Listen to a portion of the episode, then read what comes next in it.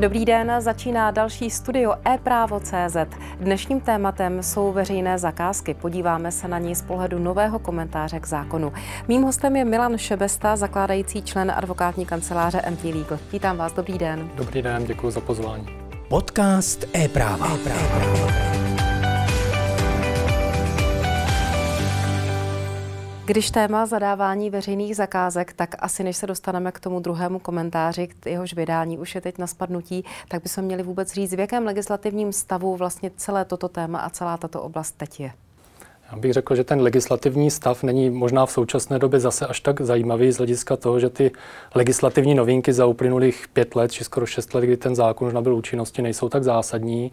Nicméně řekl bych, že to, co je zásadní a zajímavé, je spíš jakoby výkladová praxe k tomu zákonu zadání veřejných zakázek, kdy si myslím, že se to posunuje trošku k tomu, k čemu se to posunovat mělo od začátku. To znamená, že se hledá, řekněme, taková ta materiální pravda, ta skutečnost, kde je pravda v tom zadávání veřejných zakázek, že je to takový trošku odklon od formálního zadávání veřejných zakázek, že se díváme jenom do právních předpisů a ve smyslu právních předpisů postupujeme, ale že se spíš hledá, jestli případná chyba zadavatele nebo na straně dodavatele měla za následek eh, něco negativního, nebo to byl skutečně nějaký administrativní omyl. Mm-hmm. Trošku bych to možná přirovnal, protože jsem měl možnost studovat i, i v zahraničí k takovým těm, řekněme, prestižnějším zahraničním právním úpravám, typově třeba britské, protože tam taky spíše je to založeno na té rozhodovací praxi, ten výklad eh, zadávání veřejných zakázek, oproti tomu spíše více formalistickému, aspoň do posud eh, zadávání v České republice. Mm-hmm.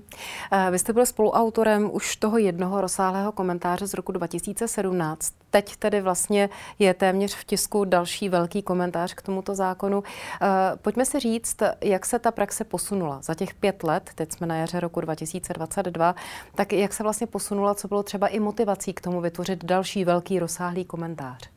Já si myslím, že v době, kdy vznikal ten původní komentář k zadávání veřejných zakázek, to znamená před těmi cca pěti lety, tak jsme tu měli úplně novou právní úpravu, která byla dosti odlišná od té předchozí právní úpravy. To znamená, snažili jsme se dát eh, zadavatelům i dodavatelům návod na to, jakým způsobem fungovat v tom novém prostředí. Na druhou stranu to, co absentovalo, byla rozhodovací praxe. To znamená, neměli jsme k tomu novému zákonu rozhodovací praxi soudů, neměli jsme rozhodovací praxi Úřadu pro ochranu hospodářské soutěže a to v podstatě do značné míry byla ta hlavní motivace, abychom eh, navázali na ten předchozí komentář a obohatili ho o to, jak vlastně ten zákon o zadání veřejných zakázek už funguje v praxi po těch třech, čtyřech letech. Takže to byla asi ta hlavní motivace, proč jsme se pustili do zpracování druhého vydání komentáře. Jak moc je to sisyfovská práce? No, práce je to hrozná, to říkám úplně otevřeně. Myslím si, že nejzajímavější je vidět to vždycky na začátku, protože na začátku, eh, když to tak řeknu, zháníme do určité míry autory, to znamená napříč kanceláři i zjišťujeme, kdo by se chtěl na tom zákonu, respektive na tom komentáři podílet. Samozřejmě nadšení zvlášť u těch eh, lidí mladšího ročníku je veliké, protože v tom vidí nějaký takový krásný jakoby potenciál a samozřejmě nadšení trvá i dále, ale zmenšuje se s trvajícím časem při zpracování, protože teprve při tom zpracovávání se zjistí, jak je to jakoby náročné. To znamená, kolik času tomu musí člověk věnovat, kolik hodin, kolik, jak já vždycky říkám, eh, komentář se nespracovává ve dne, ale zpracovává se v noci. To znamená, když skončí mhm. takové ty běžné Běžná pracovní agenda. povinnosti, takže potom teprve ti lidé vidí, jaký je to obrovský objem práce a vím, že jsme na tom komentáři strávili prostě tisíce hodin. Co vůbec motivuje advokátní kancelář k tomu, aby se pustila do takto rozsálého komentáře? Já bych řekl, že v našem případě je to taková ta motivace být lídrem na tom trhu zadávání veřejných zakázek, na tom poradenském trhu zadávání veřejných zakázek, protože přece jenom je to jedna z našich klíčových specializací a máme pocit, že se tak jaksi sluší, že eh, ten, do, eh, řekněme, do značné míry udává trend na tom trhu zadávání veřejných zakázek nebo jeden z těch větších subjektů, které poskytují ty poradenské služby, takže by měl ty informace i předávat dál. A přiznám se, že další takovou motivací je i skutečnost, že Doposud, co jsme vždy viděli komentáře, tak nám přišly takové poměrně jakoby strohé a jinými slovy komentující ten zákonný text, kdežto mm-hmm. my se snažíme jít uh, dál v tom, že se snažíme skutečně jakoby hledat tam ty praktické případy a praktické rady, jak se s nimi vypořádat. Teď máme asi vlastně dvě, dvě oblasti, které můžeme komentovat. Jednak je to ten legislativní posun celého tématu zadávání veřejných zakázek a potom takový ten výkladový, ten procesní, ten praktický. Tak začněme u toho legislativního. Co se vlastně stalo od toho předchozího komentáře k tomuto? Já bych možná navázal na to, co jsem říkal v úvodu, ne zase až příliš. Řekl bych, že novel toho zákona o zadání veřejných zakázek za těch pět let je možná devět, možná deset, mhm. přiznám mm-hmm. se, že nevím úplně přesně. Na druhou stranu zásadnější novela je snad jedna která přinesla sociálně odpovědné zadávání veřejných zakázek, povinnost zadavatele při zadávání veřejných zakázek eh, zohlednit eh, sociálně právní a environmentální požadavky související se zadáváním veřejných zakázek a byla to taková krásná ukázka i toho, jak novelizace nedělat, protože to byla novela, o které se takřka vůbec nemluvilo, vůbec se o ní nediskutovalo a najednou tady byla během několika týdnů díky poslaneckému návrhu a vešla v účinnost eh, velmi rychle a metodicky nebylo nic připraveno a zadavatelé v podstatě nevěděli, jak se s tím popasovat. Takže pokud se ptáte na ten legislativní základ, tak ten legislativní základ se až na tuto novelu příliš jakoby nezměnil. To, co je možná zajímavé, je skutečně ten posun, řekl bych, jakoby výkladový. Mm-hmm. A když ještě zůstanu o té legislativní roviny, tak eh, třeba ta praxe, kterou teď už máte i z toho opravdu rozhodovacího procesu, ukazuje třeba nutnost nějaké ještě rozsáhlejší novely nebo nějaké úpravy, anebo vlastně ten zákonný rámec, který tady je, je dostačující a znamená to, že spíš právě jsou potřeba ty praktické komentáře. Já si myslím, a teď mě někteří možná budou kamenovat, pardon, že do určité míry ten základ jakoby toho zákona je dobrý. Samozřejmě vždycky je co zlepšovat, my vlastně jsme narazili i v průběhu zpracování toho komentáře na to, že se chystala větší novela zákona o zadávání veřejných zakázek. My jsme ten komentář původně měli zpracovaný na, řekněme, aktualizovanou judikaturu. Potom se objevila ta větší novela, takže my jsme ten komentář přepracovali a pak jsme zjistili, že s koncem volebního období se nestihne schválit, takže jsme zase ten komentář přepracovávali zpátky, což byla teda hrozná práce, ale v souvislosti na to jste se ptala, tak musím odpovědět jakoby korektně, že určitě jsou tam instituty, které je dobré upravit a některé věci se ukázaly, že možná v praxi nefungují, ale otevřeně říkám, že si myslím, že jsou to spíš jakoby jednotlivosti, než by ten z, uh, koncept toho zákona jako byl špatný mm-hmm. nebo nepoužitelný. A pokud srovnáte i svoji zahraniční praxi, protože téma veřejných zakázek jste studoval i v rámci té zmíněné praxe ve Velké Británii, srovnání máte, uh, jsou nějaké vzory nebo uh, aspoň vzorové pasáže v té úpravě, které byste třeba přivítal i do české legislativy? Myslím si, že ono je to spíš jakoby pojetím a politickou kulturou zadávání veřejných zakázek v těch státech, která je odlišná. V české kotlině, pokud to tak můžu nazvat, tak jsme vždycky byli uh, založeni na tom, že vycházíme z toho psaného práva. To znamená, že co je napsáno v zákoně, tak to vykládáme. Máme hutné texty zákona zadávání veřejných zakázek. V zahraničí, protože i ta zahraniční úprava vychází z evropských zadávacích směrnic, tak tam v podstatě převezmou tu evropskou zadávací směrnici a zbytek nechávají na výkladu dozorových orgánů.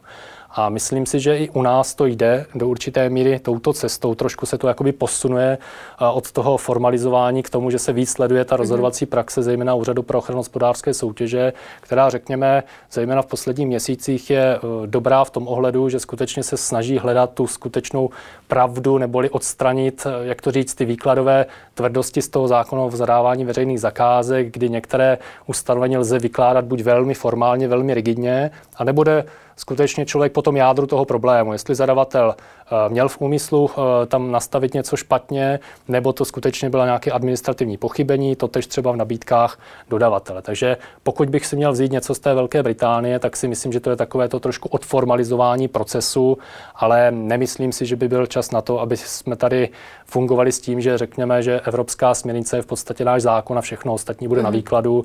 Řekl bych, že tady zjednodušeně řečeno na to po desetiletí nejsme zvyklí. Jaký teda nastal ten výkladový nebo názorový posun a k jakým pochybením stále třeba dochází? Vím, že tady byl váš kolega nedávno ve studiu e-právo.cz a říkal, že v podstatě ten stav veřejných zakázek není zdaleka tak hrozný, jak se třeba i ten mediální obraz mezi lidi dostává a že v podstatě kolikrát nastávají taková drobná pochybení i komunikační, hmm. která vlastně jsou braná jako velké chyby a že je to vlastně tak trochu celé zbytečné a nafouknuté. Tak to je asi právě věc toho výkladu a názoru. Já s tím do určité míry souhlasím a jenom navážu na to, co už jsem říkal, že si myslím, že je fajn, že teď ta rozhodovací praxe skutečně jde po jádru věci, nikoli vyloženě po té formalistické stránce, aspoň z větší části. A souhlasím s tím, že ten mediální obraz těch veřejných zakázek je mnohem horší, než, než je ta realita, protože já si přiznám, že mnohdy je to možná i o určité neskušenosti tím, těch zadavatelů, jak s tím zákonem o zadávání veřejných zakázek nakládat. Vím, že kolikrát zadavatel eh, bojuje s tím, že něco podle toho zákona nejde a ono to třeba kolikrát jde, akorát prostě zadavatel nezná ty cesty a možná i některé poradenské společnosti bohužel neznají ty cesty, jak s tím zákonem jakoby nakládat a jak mhm. využít všechny jeho možnosti, které existují. Jak jste říkala o tom určitém rozvolnění té rigidity, eh, nezaloží se tím i určité podhoubí k tomu, že se v podstatě ten zákon bude dát těmito cestami obcházet? Není to nebezpečné? A korektní odpověď je samozřejmě může se to stát, ale musím říct, že to jsem si opět odnesl z toho studia uh, ve Velké Británii a sice, že jsou dva základní póly, jak se můžou, jak, uh, jaký může být trend zadávání veřejných zakázek. Buď budu mít velmi rigidní a velmi, řekněme, formálně založený výklad zákona o zadávání veřejných zakázek, prostě pojedu, řekněme, matematickým způsobem, No ale pak eh, se vytratí, řekněme, eh, ta kvalita toho plnění a taková ta volnost zadavatele z hlediska nějakých preferencí a bude se soutěžit všechno jenom na cenu. To znamená, v tomto případě eliminujeme taková ta uh, rizika úplatkářská, rizika, mm-hmm. řekněme, jakoby deviace v, těch, v tom zadávání veřejných zakázek ale na druhou stranu ti zadavatelé nebudou mít tu flexibilitu, aby třeba když chtějí nějaké, řekněme, plnění, které jakoby má nějakou vyšší přidanou hodnotu, ale je dražší, no tak kolikrát si to odpustí, protože tady byla doba, kdy do určité míry uh, se starostové báli vůbec zadávat jakoukoliv veřejnou zakázku, aby jim, když to trošku přeženu, za měsíc neklepala policie na dveře, že se báli, jestli uh, mm-hmm. nenastavili něco, co vlastně by je mohlo uh, přivést až k orgánům činným v trestním řízení. Takže ne... ta rigidita v podstatě může udělat i to, že ta zakázka nemusí být splněna v té kvalitě nebo v tak tak dobře a optimálně, jak by mohla být. Přesně tak. Spíše je to o tom, že zadavatel nedostane možná tak kvalitní plnění, jak by mohl a více se soustředí na tu formální stránku a většinou se soutěží na to, jestli je něco, co možná nejlevnější, ale bohužel, jak už to v praxi bývá, tak nejlevnější neznamená vždycky nejlepší. Nejlepší a nejvhodnější v té dané situaci. Přesně tak. A nebo je to, jestli můžu na to navázat, je to ta druhá rovina. To znamená, že ta právní úprava nebude zase až tak rigidní, bude, řekněme, rozvolněná, bude tam moc zadavatel vnést více subjektivních prvků při korektním využívání toho zákona zákon o zadání veřejných zakázek je to velmi dobře, ale zase se samozřejmě otvírá trošku víc ten prostor pro ty potenciální manipulace s veřejnými zakázkami. A to jsou ty dva základní protipóly, které si myslím, že nikdy nejde rozhodnout, jestli jeden špatný a druhý dobrý, ale že to je vždycky jakási ta střední cesta, která by měla být uplatňována, protože ryze formální přístup není dobrý a ryze hodně rozvolněný přístup, když to dovedu do extrému, že by ten zákon o zadání veřejných zakázek ani nebyl, tak to samozřejmě taky není úplně nejlepší cesta. A vlastně hledání té rovnováhy v podstatě hodně spočívá právě v tom výkladu a v těch komentářích komentářích. Když bych eh, teď se měla skutečně zeptat asi na nějakou strukturu toho komentáře, jak jste postupovali, co všechno obsahuje ten komentář, mm. až vyjde, je to otázka několika dnů anebo týdnů, tak co tam vlastně najdeme, jakou strukturu, jaké rady, jaké oblasti?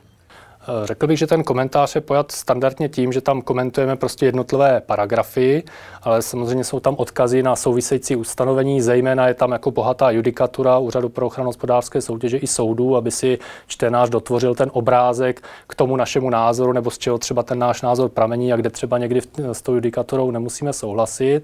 A musím říct, že to byla velmi náročná práce v týmu snad až 20 lidí postupem času, kdy mám pocit, že mm, jako jeden z nejtěžších okamžiků bylo vymyslet vůbec ten systém zpracování toho komentáře. Kdy my jsme přišli s tím, že vždycky každý paragraf, každé ustanovení zpracovával nějaký primární zpracovatel, nějaká osoba, po něm to revidoval jakýsi recenzent, řekněme, No a potom jsme vždycky měli eh, sezení, pokud to nazvu trošku vznešeně v plénu, to znamená, kde vždycky ten zpracovatel a recenzem vytáhli z toho paragrafu nějaká stěžení ustanovení, u nich si třeba, třeba nebyli jistí, nebo u nich měli pocit, že chci, chtějí dosáhnout schodu vlastně v rámci kanceláře a to jsme potom diskutovali třeba v těch 15 nebo 20 lidech. Mm-hmm. Jak dlouho to celé trvalo, ten proces vzniku? Ono je, to trošku, ono je to trošku zkreslené tím, že do toho vstoupila, už jsem avizoval, ta novela, na kterou jsme přepracovávali eh, ten hmm. komentář zákon o zadávání veřejných zakázek a pak jsme to zase vraceli zpátky, protože jsme zjistili, že ta novela nebude. Nicméně celý ten proces vzniku byl asi dva až dva a půl roku. Samozřejmě tam byla nějaká hluchá místa, kdy jsme to měli připraveno, řekněme takřka k vydání, ale pak jsme zjistili, že novela nebude, zase jsme se vraceli zpátky, ale byla to velmi dlouhá doba. Naučilo nás to pracovat i vzdáleným způsobem, protože nám do toho uh, vlétla epidemie, takže musím říct, že nás to mnohé naučilo a myslím si, že mnohé to i zocelilo, že jsme popravdě řečeno všichni rádi, že to máme v té podobě, která je připravena k vydání. Až ten komentář vyjde, tak eh, čekáte, že se, řekněme, ta praxe nějakým způsobem ustálí. Jaký dopad ten komentář vlastně na tom praktickém poli bude mít? My věříme, že to je mm, praktická příručka pro zadavatele i dodavatele, jak postupovat v jednotlivých situacích. Mm-hmm. Neděláme si úplně ambici na to, že by to byla nějaká modla nebo nějaká bible pro zadavatele veřejných zakázek nebo pro dodavatele, nebo že by díky tomu se ustálila nějaká rozhodovací praxe. To nepochybně ne, ta se bude vyvíjet pořád, trufnu si tvrdit do nekonečná, ale spíše máme pocit, že už od toho prvního komentáře i my jsme načerpali spoustu těch praktických znalostí. Je tady jakási judikatura, tak jsme měli pocit, že je dobré to jakoby zhrnout a dát těm zadavatelům, dodavatelům návod, jak se v konkrétních situacích chovat eh, s vymezením, řekněme, výhod i nevýhod jednotlivých postupů. Jak se vlastně staví soudy k takovýmto komentářům? Vítají, anebo uh, naopak si říkají, že vlastně vy zasahujete do nějaké jejich uh, rozhodovací pravomoce, že něco komentujete? Jaká je spolupráce se soudy při vydávání myslím komentářů? Si, myslím si, že soudy to vítají, že to vítají z toho úhlu pohledu, že zase je na trhu jakási kniha, do které se mohou podívat, pokud sami taky zvažují samozřejmě mm-hmm. nějaké, nějaké rozhodnutí rozhodnutí. Nemůžu říct, že bychom přímo spolupracovali eh, s nějakým soudcem na přípravě toho komentáře, byť eh, let, která rozhodnutí soudní jsou v tom komentáři zmíněná, ale mám pocit, že i pro ně to může být jakási další berlička při rozhodování nebo zvažování, na kterou stranu v nějakém sporu se přiklonit. Takže a... je to vítané, není to brané jako, že v podstatě trochu zasahujete nebo komentujete nebo uh, ustanovujete něco, co by měli jako autorita říkat pouze o ní? Myslím si, že ne. Myslím si, že řekněme do určité míry prestižní je, pokud i v nějakém soudním rozhodnutí je komentář zmíněn, což se čas od času stane a je to samozřejmě fajn a myslím si, že to obecně ta veřejnost, která se zabývá zadáváním veřejných zakázek, včetně soudců, principiálně vítá. A co budoucnost? Jaké očekáváte změny v zadávání veřejných zakázek? No, my budeme netrpělivě čekat, jestli ta novela, která byla připravená, tak jestli v nějaké podobě se zase vrátí do toho legislativního procesu a jestli budeme muset zase za chvilku ten komentář přepisovat, protože těch změn tam bylo jakoby poměrně hodně, mm-hmm. ale jak už jsem eh, říkal, myslím si, že ty změny některé byly určitě dobré, ale nemáme pocit, že by ten legislativní proces teď byl ve fázi, kdyby bylo potřeba ho nějak razantně měnit nebo ty zaběhnuté postupy úplně upravovat. Mm-hmm. Máme pocit, že ten zákon je relativně us- eh, usazený a určitě vždycky vždycky co zlepšovat, ale nemáme pocit, že bychom teď měli zákon, který by byl principiálně špatně. To určitě ne. A na základě toho komentáře, kdybyste měl schrnout pár rad, takové nějaké desatero, ať už pro zadavatele, anebo druhou stranu, eh, ať už se poučíme teď z nejčastějších chyb, nebo něco, co byste chtěli vyzdvihnout jako přínos toho komentáře, tak stručně ten největší výcud by byl jaký? Přemýšlím, jestli bych byl schopen dohromady dát jakoby desatero, ale mm, myslím si, že dobrá rada je, ať lidé používají i selský rozum, byť neříkám, že vždycky v těch veřejných zakázkách to takto funguje, ten selský rozum, ale let kdy překvapivě ano a samozřejmě budeme rádi, pokud dají na ty praktické rady, které jim tam připravujeme. A hlavně bych řekl jednu jedinou radu, ať se toho zákon o zadávání veřejných zakázek nebojí. Mm-hmm. Samozřejmě ono jde o to naučit se ten zákon využívat, nikoliv uh, se toho od začátku bát, jestli ten zákon poruším nebo neporuším a věřím, že jsme jim k tomu připravili jakousi praktickou příručku. Tak uvidíme, co ukáže praxe. Držíme palce. Budeme se určitě na toto téma tady ještě ve studiu e-právo.cz bavit dál. Mějte se hezky pro dnešek, děkuji. Děkuji za pozvání, nashledanou. Mým hostem byl Milan Šebesta, zakládající člen advokátní kanceláře MT Legal. Mějte se hezky a těším se příště na viděnou.